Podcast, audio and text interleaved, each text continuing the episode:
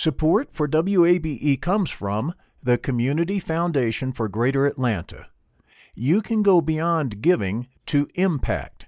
Learn more at cfgreateratlanta.org. I'm Earlonne Woods. I'm Nigel Poor. We're the hosts and creators of Ear Hustle from PRX's Radiotopia. Ear Hustle is a show about life inside prison, but it's not your typical prison podcast. In this next season, we've got stories about the objects people keep inside their prison cells, about residents in a women's prison who say they want to stay there, and the most beautiful prison garden Earlonne, I will never forget it. Ear Hustle stories about life on the inside told by those who live it. Find Ear Hustle wherever you get your podcasts.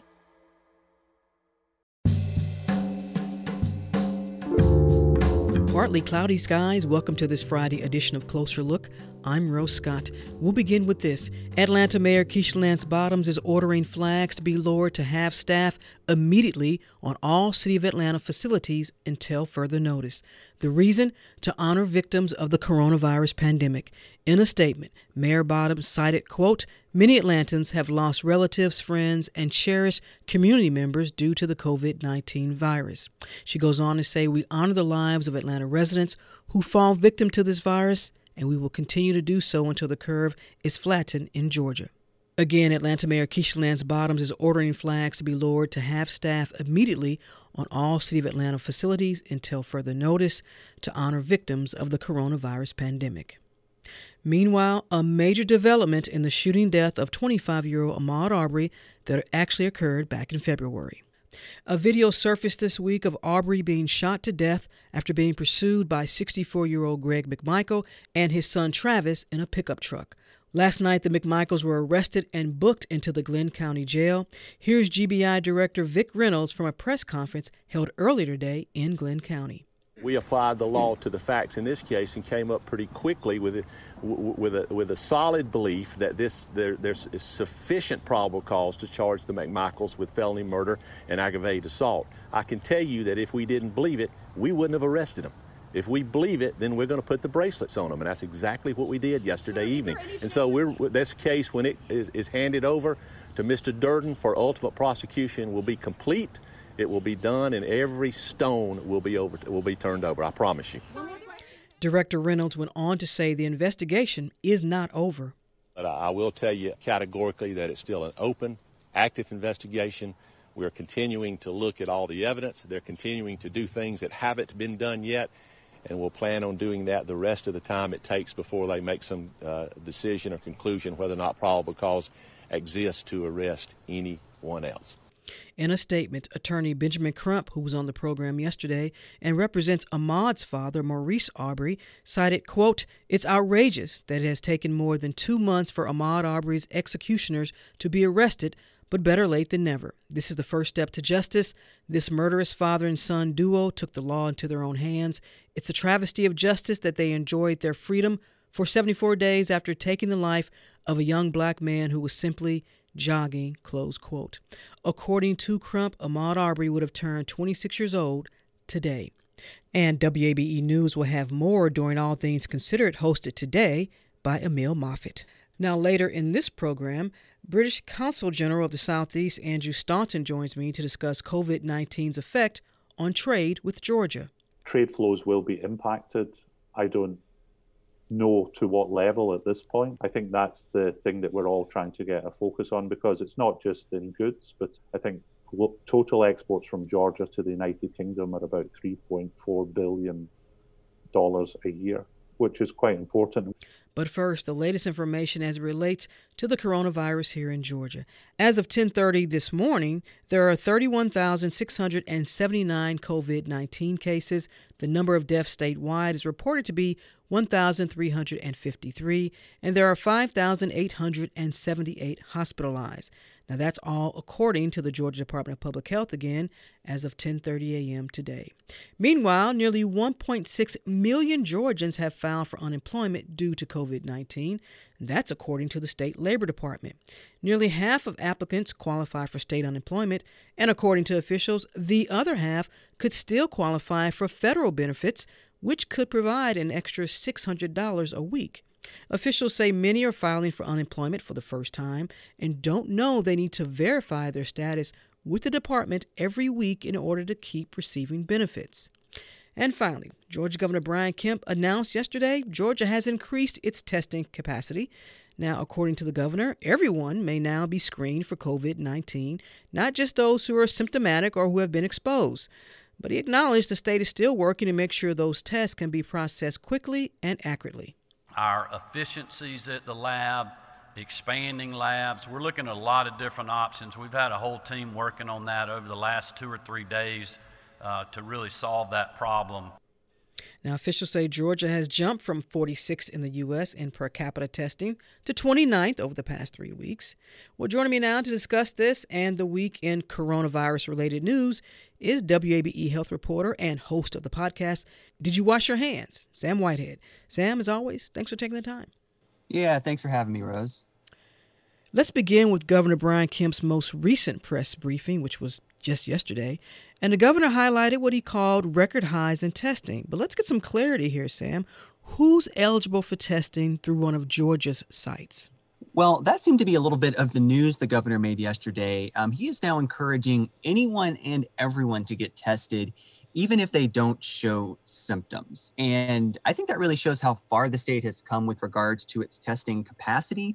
You might remember early on, tests were reserved for people with symptoms and a known exposure to someone who had COVID. Um, those were later relaxed to frontline workers, uh, and now that's been relaxed even more. So, really, anyone can get a test. And in the last few weeks, the governor has stressed that the state has testing capacity it's not using. Um, there are tests they can run that people aren't actually availing themselves of. So that seems to be why the governor is now saying anyone come get a test. And Sam, typically eh, the results, can folks get them within an hour, a day? What's that process like? You know, I would say it depends on where you go. Um, there are it, there is at least one rapid testing site here in Atlanta that I know of. This is the one that's been running at Georgia Tech for some time now. Um, that promises test results while you wait. Uh, the rest, it kind of just depends. Think about how a test works. Once a sample is taken, it mm-hmm. potentially has to be sent off to a lab. Um, that transportation uh, that uh, can take some time. Um, and there are hiccups. Um, there was a report out in the AJC this week, uh, an investigation they did found that a state run partnership actually lost a number of tests and more than 4,000 uh, results had been delayed for folks. So it's it's still not a seamless process. Well, Dr. Kathleen Toomey, of course, who's head of Georgia's Department of Public Health, she's been talking about widespread testing of Georgians without symptoms, as she put it, is particularly important. But Sam, educate our listeners as to why. Well, we know that uh, you can potentially have COVID and not be symptomatic. That's something we have known for some time. Um, the idea of testing more people is really just to find out who is currently sick, because once we know that, we know who might need to quarantine themselves. Because once we know that, we know who might need to isolate. Um, and then the state can actually use that to track down who that sick person has been in touch with to get those people to potentially isolate as well. Um, that's what's called contact tracing. We've been hearing a lot mm-hmm. more about that recently. Um, and that's really seen as a way to let the economy and society open back up while keeping this pandemic under some kind of control. So, if we can test as many people as possible, we can potentially figure out as much as possible who we need to isolate and, and who they've been in touch with who might need to do that too. And so, the hope is the more tested will bring down the confirmed cases and so forth. Yeah, I think that is part of it. So the governor yesterday talked about the percentage of all the tests they've done that have come back positive, and he pointed to that number going down, um, and that that is a good sign. He says. Uh, but you have to think if the state is letting anyone and everyone who wants a test get a test, that alone seems like it's going to drive down that percentage of positives because, say, a healthy person gets a test, then that's not going to you know make the state's numbers look worse. So some of this could potentially be just you know trying to play with the numbers a little bit. Sam you mentioned the need for tracers and last month georgia was in need to hire tracers so they figure prominently in all of this as well. Oh sure and these are people whose jobs it will really be to once the state knows someone is tested positive to kind of recreate that person's web of contacts to see who might have also been exposed. Now, Dr. Uh, Toomey with Department of Public Health says the state's looking to hire 1,000 contact tracers. Hmm. Um, some experts say that number is not enough, even though it sounds like a like a big number. Um, she says her agency is currently training about 200 of those people with plans to hire about 300 more in the coming weeks, and that applications are pouring in. Um, she says they've received about a thousand applications. Um, you know, but just to, to maybe put a, a caveat here, this kind of disease detective work maybe sounds a little bit sexier than it's potentially going to be. Mm-hmm. Um, my sense it's going to be more akin to working at a call center and calling people up and asking them questions, not necessarily like hunting people down. Um, so a lot of this work, it does seem, can be can be done remotely. And Sam, I want to get to concern that's not only here in Georgia but throughout the country. Talk to me about what's happening in long-term care facilities and and what kind of oversight is happening in these settings. Yeah, that to me seems to be the real story now. Um, so at this point, upwards of 45% of all the deaths from COVID here in the state have happened in these settings. These are long term care facilities, nursing homes. Um, and this is really where this virus seems to be taking a major toll.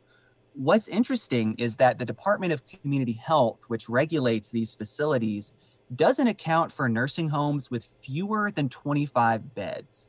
So mm-hmm. we only know about what's happening in settings that have 25 beds or more. This, this agency isn't collecting or publishing COVID 19 data on settings with fewer than 25 beds. And we checked with the state ombudsman this week for long term care. There are some 9,700 beds in these facilities that are smaller than 25 that the state just isn't monitoring. And so the Department of Community Health says they have been investigating complaints filed to them so if you have a family member in one of these facilities, you can file a complaint. They say they've been following up on those, that they're checking in with these facilities with more than 25 beds on a daily basis. And what they're doing now is they're planning to start more on site, in person surveys mm-hmm. just to try to check on what's happening in these settings.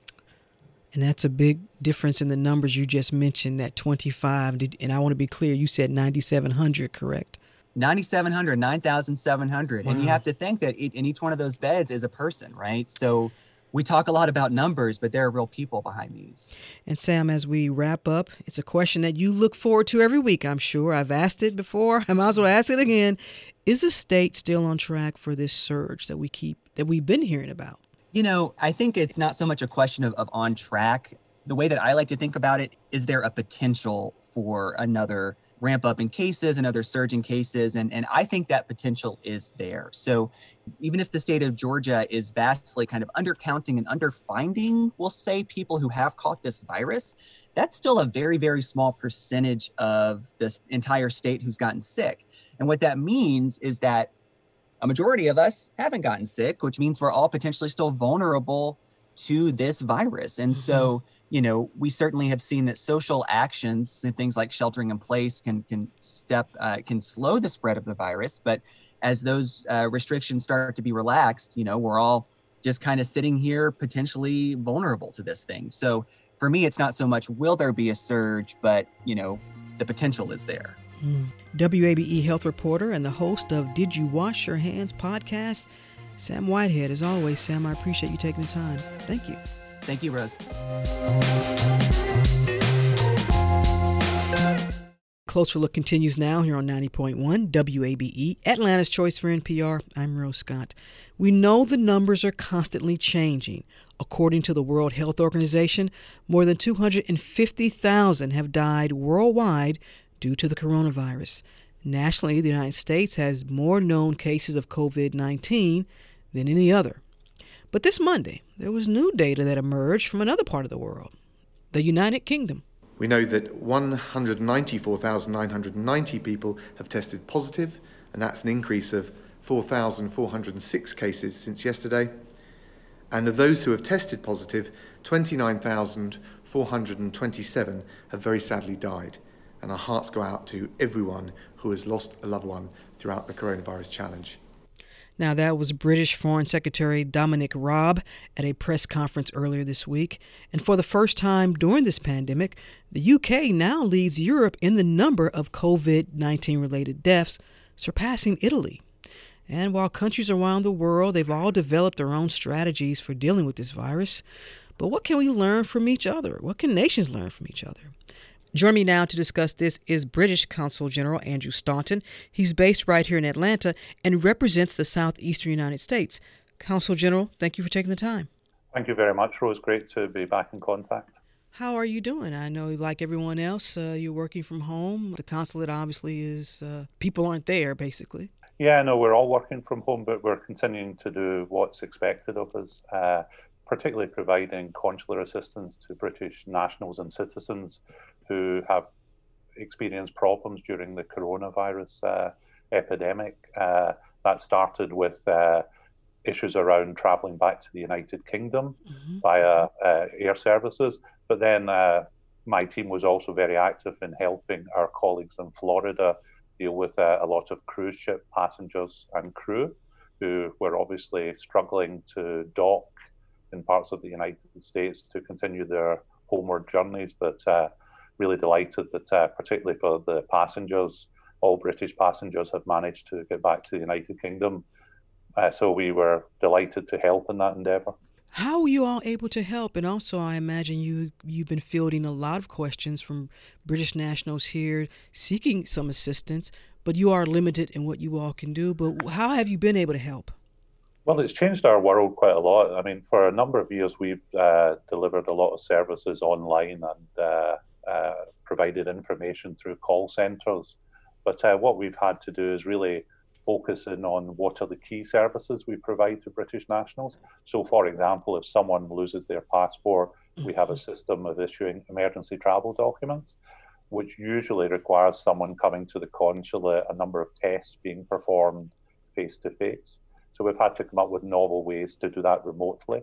So, what we've done is really sort of look at everything we do and understand what we can do virtually and I have to say, the technology, such as Zoom, which we're using today, uh, really helps us do a lot of uh, maintaining that contact, t- undertaking the checks that are necessary, uh, but really providing assistance to British citizens. And what kind of assistance were some people seeking that you all just weren't able to provide? Well, so quite, quite a lot of the assistance is signposting, you know, telling people where they can get the, the information we have various categories of uh, British citizens, you know, those who are most vulnerable, say stranded British travellers who couldn't get back.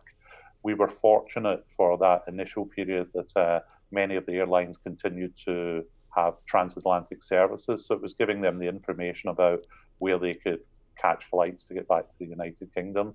Obviously, on cruise ships, we were organising repatriation flights from places like Fort Lauderdale and also Miami. So, so a variety of uh, challenges have been uh, given to us, but uh, we use our social media, our digital media, and the British government, like the American government, has a, a whole series of travel advisories for people who are in other countries about how to get home. And obviously, uh, the British government decided to advise against uh, anything but essential travel globally, which was very unusual. So mm-hmm. we're we're in novel territory here, and we're doing our best to provide the best advice. Speaking of advice, whom do you all follow in terms of making that decision for if you want to reopen uh, the consulate? Will you follow maybe Georgia's guidelines? Will you follow your British guidelines or the UK? How will you make that decision? Well, it's a it's a combination of many sources of advice. Firstly, obviously, as the consul general here, I have a duty of care to my team members. Uh, so we look at the advice from the Georgia state authorities. We look at the, advice from the UK authorities, but we also look to see what our building management company is saying. Uh, we look at the situation around public transport. We look at the situation around uh, individual circumstances, which are a big part of this decision we've proved to ourselves that we can work virtually and remotely and perform probably about 95% of the things we must do. So, what is that compelling operational requirement to be back in the office when we can operate very successfully from a distance in a safe manner? Hmm. Meanwhile, uh, Prime Minister Boris Johnson has indicated that the lockdown measures in the UK could be eased starting next week. Uh, your personal thoughts on that? I mean, obviously, I know you have family and friends back there. Do you have some concerns? Well, I think there's a meeting of the British Cabinet which uh, Prime Minister Boris Johnson will chair today, and I think he's already let it be known that from Sunday he will make a series of announcements. And I think you focused on the key word there, Rose, is easing, not lifting totally. So mm-hmm. we will take a step by step approach driven by data, driven by our understanding of the science, and driven by some of that technology, you know, contact tracing apps that are becoming trialed and tested in the United Kingdom, and then by our testing uh, capacity and capability. So I, I think that uh, the United Kingdom Kingdom government is taking a measured approach uh, to the next steps because, as Prime Minister said when he took back his job, we need to continue to win this battle, mm-hmm. and we need to move forward in a way that we will overcome the challenges and we do not want to see anything that would lead to a second wave. So there's a lot of uh, engagement with the public. There's a lot of uh, daily press uh, conferences where I think a lot of important information has been imparted, but in a very measured, professional, calm, and based on data way. That being the case for those British nationals here in the Atlanta, eh, not only Atlanta, but in the Southeast, would they, to your knowledge, would they need to be cleared of testing before they could go back home, to your knowledge? Or how would that work? No, at this moment in time, the situation is that uh, people who want to fly to the United Kingdom are going back to the United Kingdom on commercial services. And then there is advice that they might want to go through a period of isolation. Uh, I think it's for seven days. Uh, but there is no restriction for example, for British people wanting to fly to the United States at this moment in time, uh, there are certain categories of visas which makes that possible. But for the vast majority of British people, uh, they don't have that opportunity to get to the United States. But uh, those situations may change in the near future. Let's shift for a moment, uh, Consul General, and just talk about the impact this is having in terms of economic consequences. You know, part of your role here in the United States, obviously, is, is to also help with partnerships in the United States and Georgia enjoys a partnership with the UK. From your lens, you see this being a long the long-term effects of this pandemic, particularly as it relates to trade between the two nations? Well, Rose, it's clear that uh, many companies are having to adjust to the new normal. There's a situation at the moment whereby they're having to set themselves very much uh, different horizons. So, quite a lot of this is about contingency implementation. And for many companies, it's about making sure that they can take care of their employees, that they can ma- maintain those trade flows, they can maintain those business flows. So, at this moment in time, the Department of International Trade I have a team here who work mm-hmm. for that department, are very active in supporting British businesses that have already established in the state of Georgia and the states of the southeast. And mostly that's been again around advice, it's been again around providing individual support, signposting them, helping them navigate, because ultimately these companies are faced with the same economic impacts that's uh, confronting many companies in the United States. We have a we have a whole host. I think uh, at this moment in time, there are almost 34,000 Georgians employed by British companies. Mm-hmm. So it's important that. Support for WABE comes from the Community Foundation for Greater Atlanta. If you love Atlanta, you can invest in the big picture. Learn more at CF greateratlanta.org. The field of mental health counseling is growing rapidly, and Richmont Graduate University can equip you with everything you need as a licensed professional counselor while integrating your faith into your clinical practice. Programs are offered in Atlanta, Chattanooga, and online. Apply today at richmont.edu. That's R I C H M O N T.edu. Uh, we ensure that uh, these companies have the right access to the right support at the right time to help them not just get through this most difficult moment, but to be prepared to prosper in the future. So we are having many webinars, uh, conference calls, providing information. But some of these companies quite rightly look to the United States authorities and the state of Georgia authorities for uh, any support that can be given from them. Because you have to bear in mind that these companies are employing Georgians, they're employing Tennesseans, they're employing people from Alabama. So it, we're in this together. Have you had any conversations or have you even gotten wind of that due to the pandemic that there could be some layoffs from some pretty major companies in here, businesses here? Not not yet. Uh, and the, the nature of the British uh, companies here are very much in the professional and legal services space.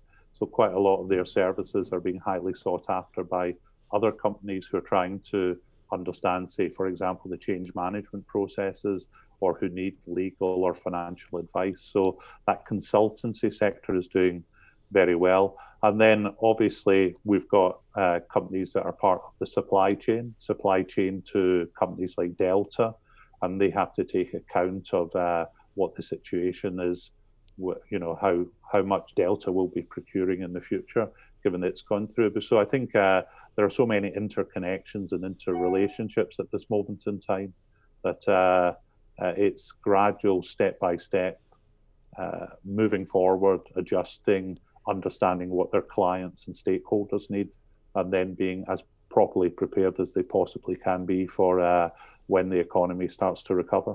And Georgia exports about $1.2 billion worth of goods to the UK. You certainly don't want to see that disrupted, but we could see we could see a significant uh, reduction in that or decrease? Yes, Rose, it's clear that uh, trade flows will be impacted. I don't know to what level at this point. Mm-hmm. Uh, I think that uh, there have been periods where the volume of uh, goods arriving in Charleston and Savannah, for example, has been down a little bit.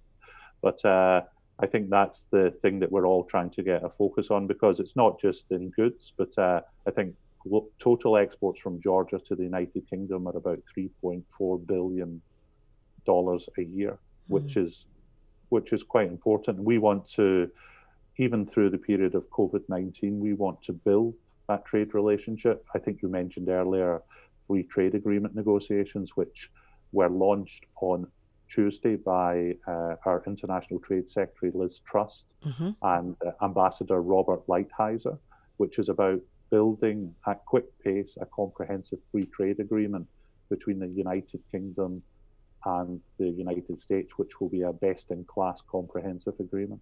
And this is an area that obviously you have a lot of history in. But are there mm. lessons to be learned in terms of trade and trade agreements? Well, well, I think uh, the last three months have shown the importance of reliable supply chains and having sources of production which uh, work during the most trying times. So I think uh, the role of government, the role of myself, is to try and allow business to do business. But I think at this moment in time, when we're looking at uh, what are those key products that we require, there'll be a real focus on ensuring that we have access to them, that our free trade agreements allow us to have developed those relationships so that uh, US producers know that they have a reliable customer in the United Kingdom and vice versa. So I would actually say that uh, that trade has made the world very successful. And even if we have to look very carefully at some of our supply chains, it's important that we do understand how interlinked the global economy is at this moment in time. And before I let you go, I want to talk about if you can clear this up because I've been seeing different headlines from Reuters. It said false claim the UK government has changed the law to make everyone get vaccinated against the coronavirus. what do you make of that? Well, well, I think uh, my first comment is that there is no vaccine mm-hmm. available uh, that anybody has released onto the market.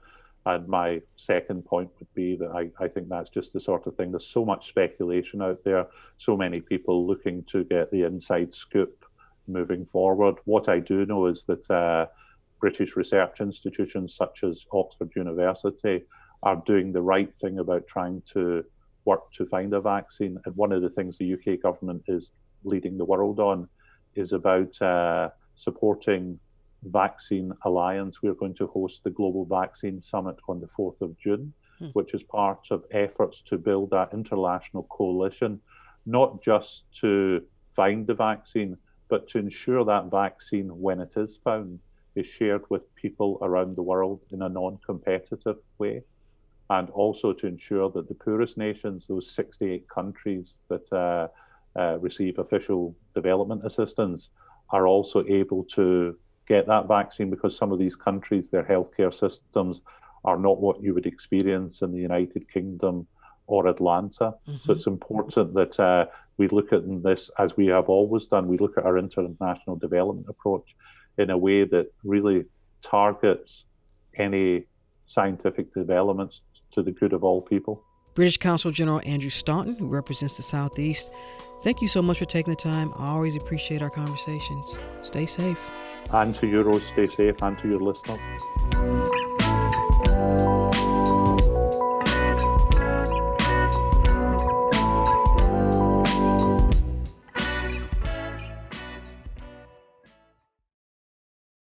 Closer Look continues now here on 90.1 WABE.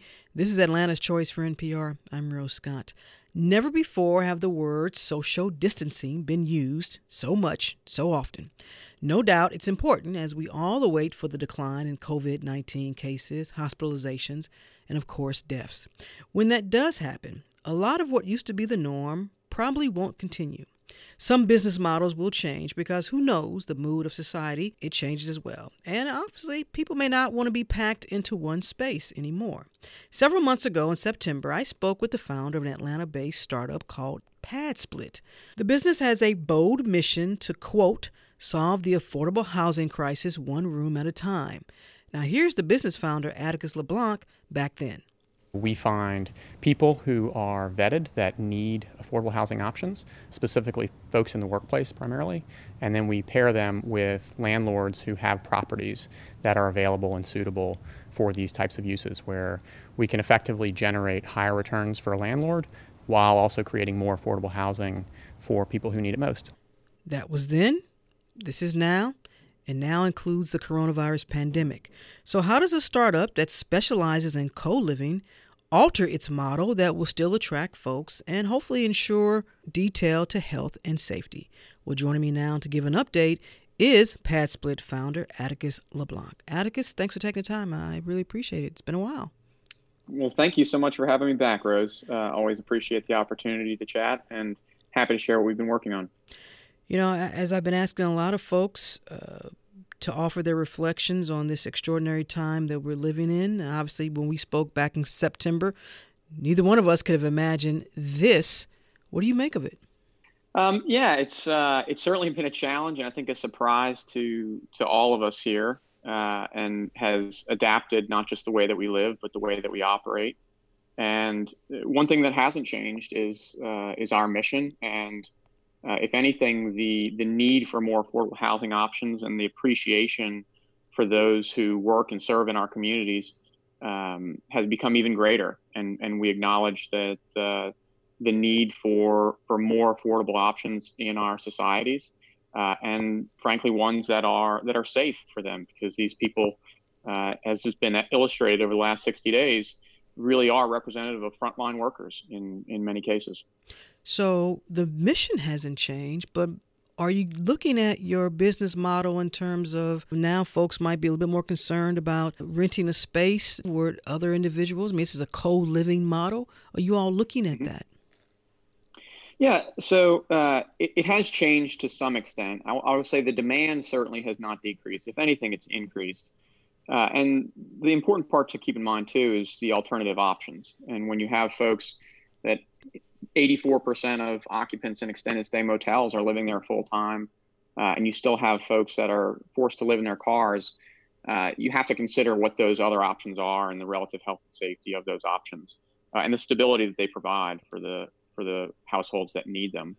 For us, uh, early on, we we took a number of precautions uh, and have spent uh, a fair amount of time and effort, at least in the early weeks, coordinating delivery of soap and cleaning supplies and sanitizer and toilet paper. And so a lot of those efforts are still ongoing uh, to this day, even as the supply chain has has stabilized a little bit more. And uh, making sure that all of our members understood and were following the CDC guidelines for how they could best prepare inside their homes. Uh, fortunately, we have not been dramatically affected thus far. We've only had uh, two cases noted, both of whom have recovered uh, out of 730 members. So we're, we're very grateful for that. But uh, but we've we've taken a number of precautions, and honestly, we just haven't seen the, the decrease in demand that that you might otherwise expect uh, from from folks that would, I guess, anticipate fear of a co-living model.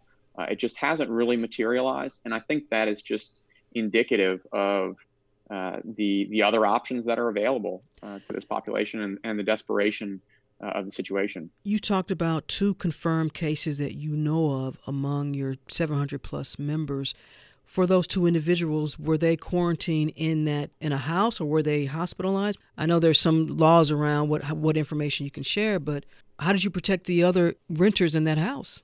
Sure. Yes. Yeah, so uh, in I don't know all of the details of each case again, and, and have to be really careful around uh, privacy guidelines. But uh, suffice to say, we the feedback that we had from from other members in the house was that they they felt like they were protected, and that the the actions that we took uh, and the communications that were had, as sensitive as they as they were, and the communications with those members that had been exposed, uh, resulted in uh, in positive outcomes for everybody, and, and we haven't had any uh, any lasting impacts uh, in in either of those situations. Let me ask you this: for individuals, for new members, for new potential members, are y'all asking or requiring any screening before they can be approved? Yeah, so so the biggest thing is just asking people again, reminding them of those those um, CDC guidelines and to distance themselves from others uh, where and how they can, and continue to disinfect surfaces that that may be shared. The biggest thing that we've asked all new members and existing members is to refrain from having any guests over uh, at any point in time uh, so that we know that we are limiting the, the number of people that are coming and going from the property at, at any point. Are you all providing any extra assistance in keeping these these properties clean? Or are you leaving that up to the members yes. who live there? Yeah, no. Um, so eh, there's there's a balance there as well. Um, but but we have been uh, sending our maintenance team out, uh, even though we've tried to limit their exposure to whatever extent possible. They have been going out for really since the beginning, around March 15th, uh, and disinfecting services and delivering cleaning supplies, uh, soap, toilet paper, uh, necessary essentials that would be uh, required to to maintain a, a safe and hygienic environment. Uh, and, and so that's something that we've we've kind of doubled those efforts mm-hmm. to make sure that the uh, the places stay uh, as clean as they possibly can, while at the same time also asking for additional responsibilities from our members to keep those places clean and sanitized as well. Atticus, you just told me that the demand for housing for the what you all offer through PadSplit but are you also looking at or having a, a maximum number of individuals that you will allow in a particular house just because of the covid-19 pandemic? And i know in some of these places there's just one bathroom maybe one or two you may have up to five people sharing a, a, a house. So have you modified that at all yeah, so the standards have not changed, and one of the things that we reviewed with with our advisory committee of nonprofit partners, including some health organizations, has has been taking the model and looking at it not just through the lens of as it exists today, but also relative to what the other options are, and particularly when you have people that are faced with potential homelessness, just the ability to to clean themselves uh, and to have access to running water uh, is a major issue, right, and and a significant upgrade from from other alternatives that that may be out there. So it's I think it's important to consider uh, this use case in relation to what the other alternatives may be. But our specifications around uh, the sharing uh, one bathroom among three people uh, has not changed. We've we've just reiterated the policies and around how do they make sure that that they treat those spaces that are shared in a respectful way, and to be even more keen, keenly aware of the uh, the way that that they're cleaning those surfaces when they are when they're finished using whatever those common facilities may be. But again, for new members, and someone out there listening says, Atticus, the motto is great, the the mission is great, what you're all trying to do in terms of being you know, a having a positive solution to affordable housing, given that we're all living in this pandemic now, if you're a new member, can, what precautions are you taking before you bring them into a residence with someone else? Yeah, so in, in those cases, we are uh, we are asking if they've had any any symptoms uh, of uh, of COVID nineteen before entering the facility. But aside from that, when when we are working in a remote fashion, um, it, we have to rely on the responsibility to a large extent of of those people that are coming in. Mm-hmm. Uh, in and in some cases where we know they've they've been tested and they have tested positive, we're setting aside entire properties for those those well sick type patients. But um, uh, but there's not that much more that that we can do, in our opinion, uh, to go out and and uh, check the temperature, if you will, of, mm-hmm. of every person uh, before they're approved uh, on a, on a platform basis. Atticus, there's another aspect of this that we haven't talked about, but it's certainly been a big issue. You mentioned so many of the frontline and essential workers who used your PadSplit uh, services. Have you all been able to work with those members who weren't maybe have some trouble collecting their unemployment or quite frankly just didn't have the income that they normally would? Unquestionably, yeah. It's uh, and that and that part of the model has changed substantially. Uh, one thing that I didn't mention uh, earlier when you were asking me about the the how we how we safeguard the health of our members uh, that I should have is uh, we've offered 24/7 access to a doctor since November, mm-hmm. and that's something that's included in all of the weekly rates for all of our members. So if they ever have any suspicion of symptoms, uh, they can call via telemedicine those providers and and get real time advice uh, from a licensed physician. Uh, and that's something that, that we've included for a long time. And, and frankly, as you imagine, uh, whether it's a new member or an existing member, that's been a, a feature of our uh, of our organization that that has been highly valued uh, since this this whole thing began. In terms of uh, the the other crisis, the economic one, where we've seen much more lasting effects, we acted very swiftly in that regard. We raised over $60,000 in funds from nonprofits and individuals to help current members stay in their homes. Uh, and that combined that with uh, $25,000 or a little more in contributions and concessions provided by our property owner hosts. Uh, and all that has helped 281 of our of our members uh, continue to maintain sa- safe and healthy housing. Uh, we've also delivered cleaning supplies, soap, sanitizer, toilet paper, uh, and we've actually coordinated with local nonprofits and churches to deliver uh, 255 meals to folks that uh, that needed it.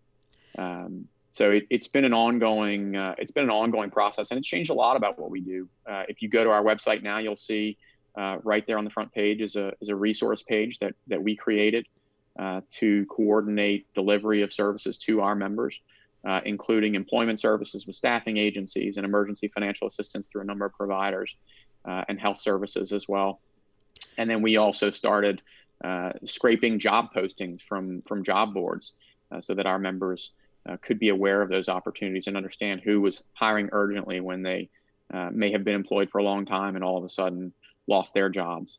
making sure that they understand how to apply for unemployment, how to make sure that they file their taxes mm-hmm. to receive their stimulus checks uh, there are quite a number of things that have changed for us uh, in that regard. And one of the reasons why we started waiving uh, any late fees or uh, move in fees to be able to get people access to housing much more quickly than they otherwise would have, even when they were being shut out of other options.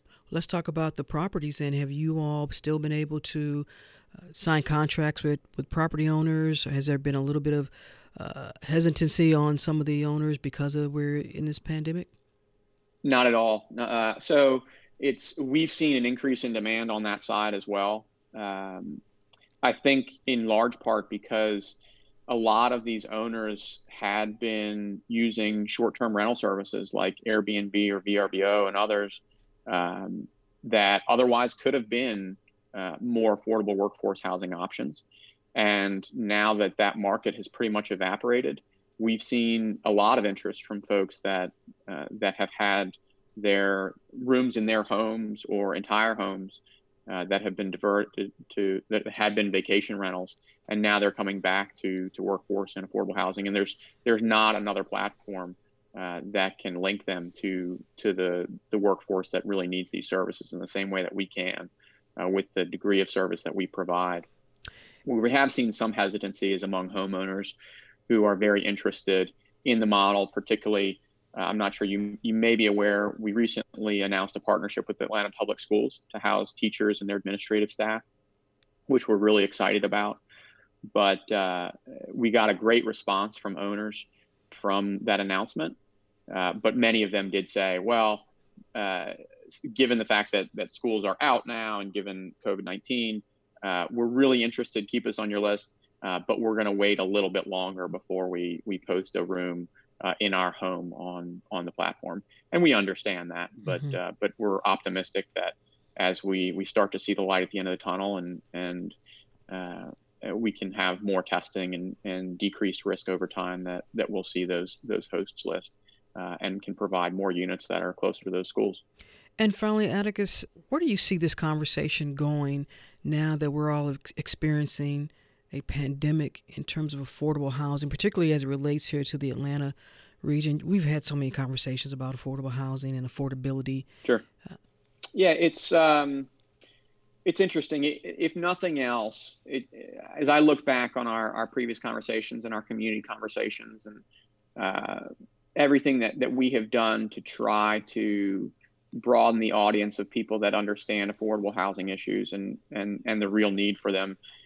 If anything, this this pandemic has shined a light on the vulnerability of the population that we depend on uh, every day, right? I mean, you think about anyone who works at a grocery store right now as a frontline worker uh, mm-hmm. and how insecure they are uh, relative to their income for, for those housing options. Um, and I, I, think it's it's ironic and in some cases sad and somehow sad that the uh, that it's taken a pandemic for people to understand the overwhelming need for more affordable housing options.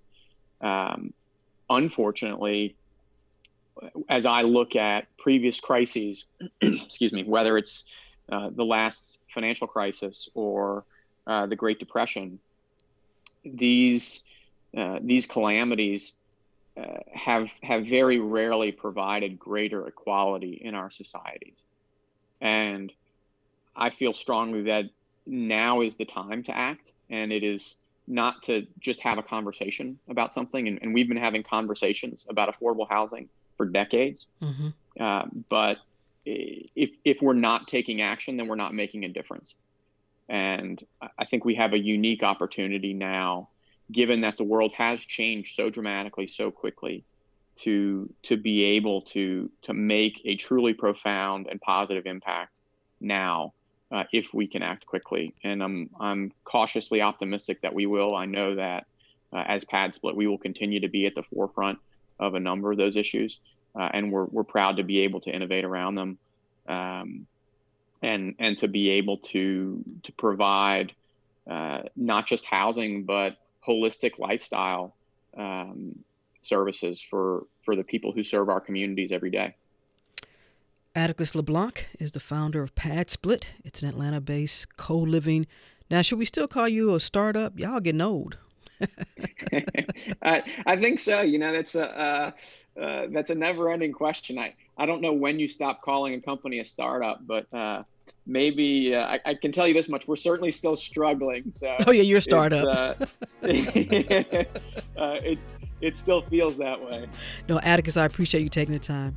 Thank you so much, Rose. Really appreciate it. Take care.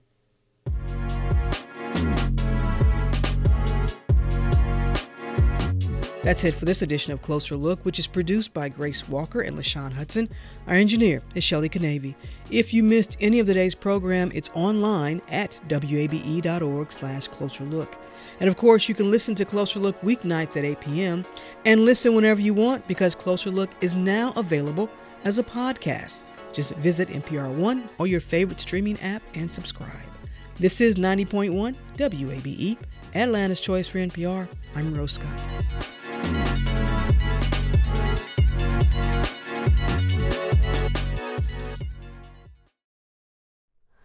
Hi, it's Terry Gross, the host of Fresh Air.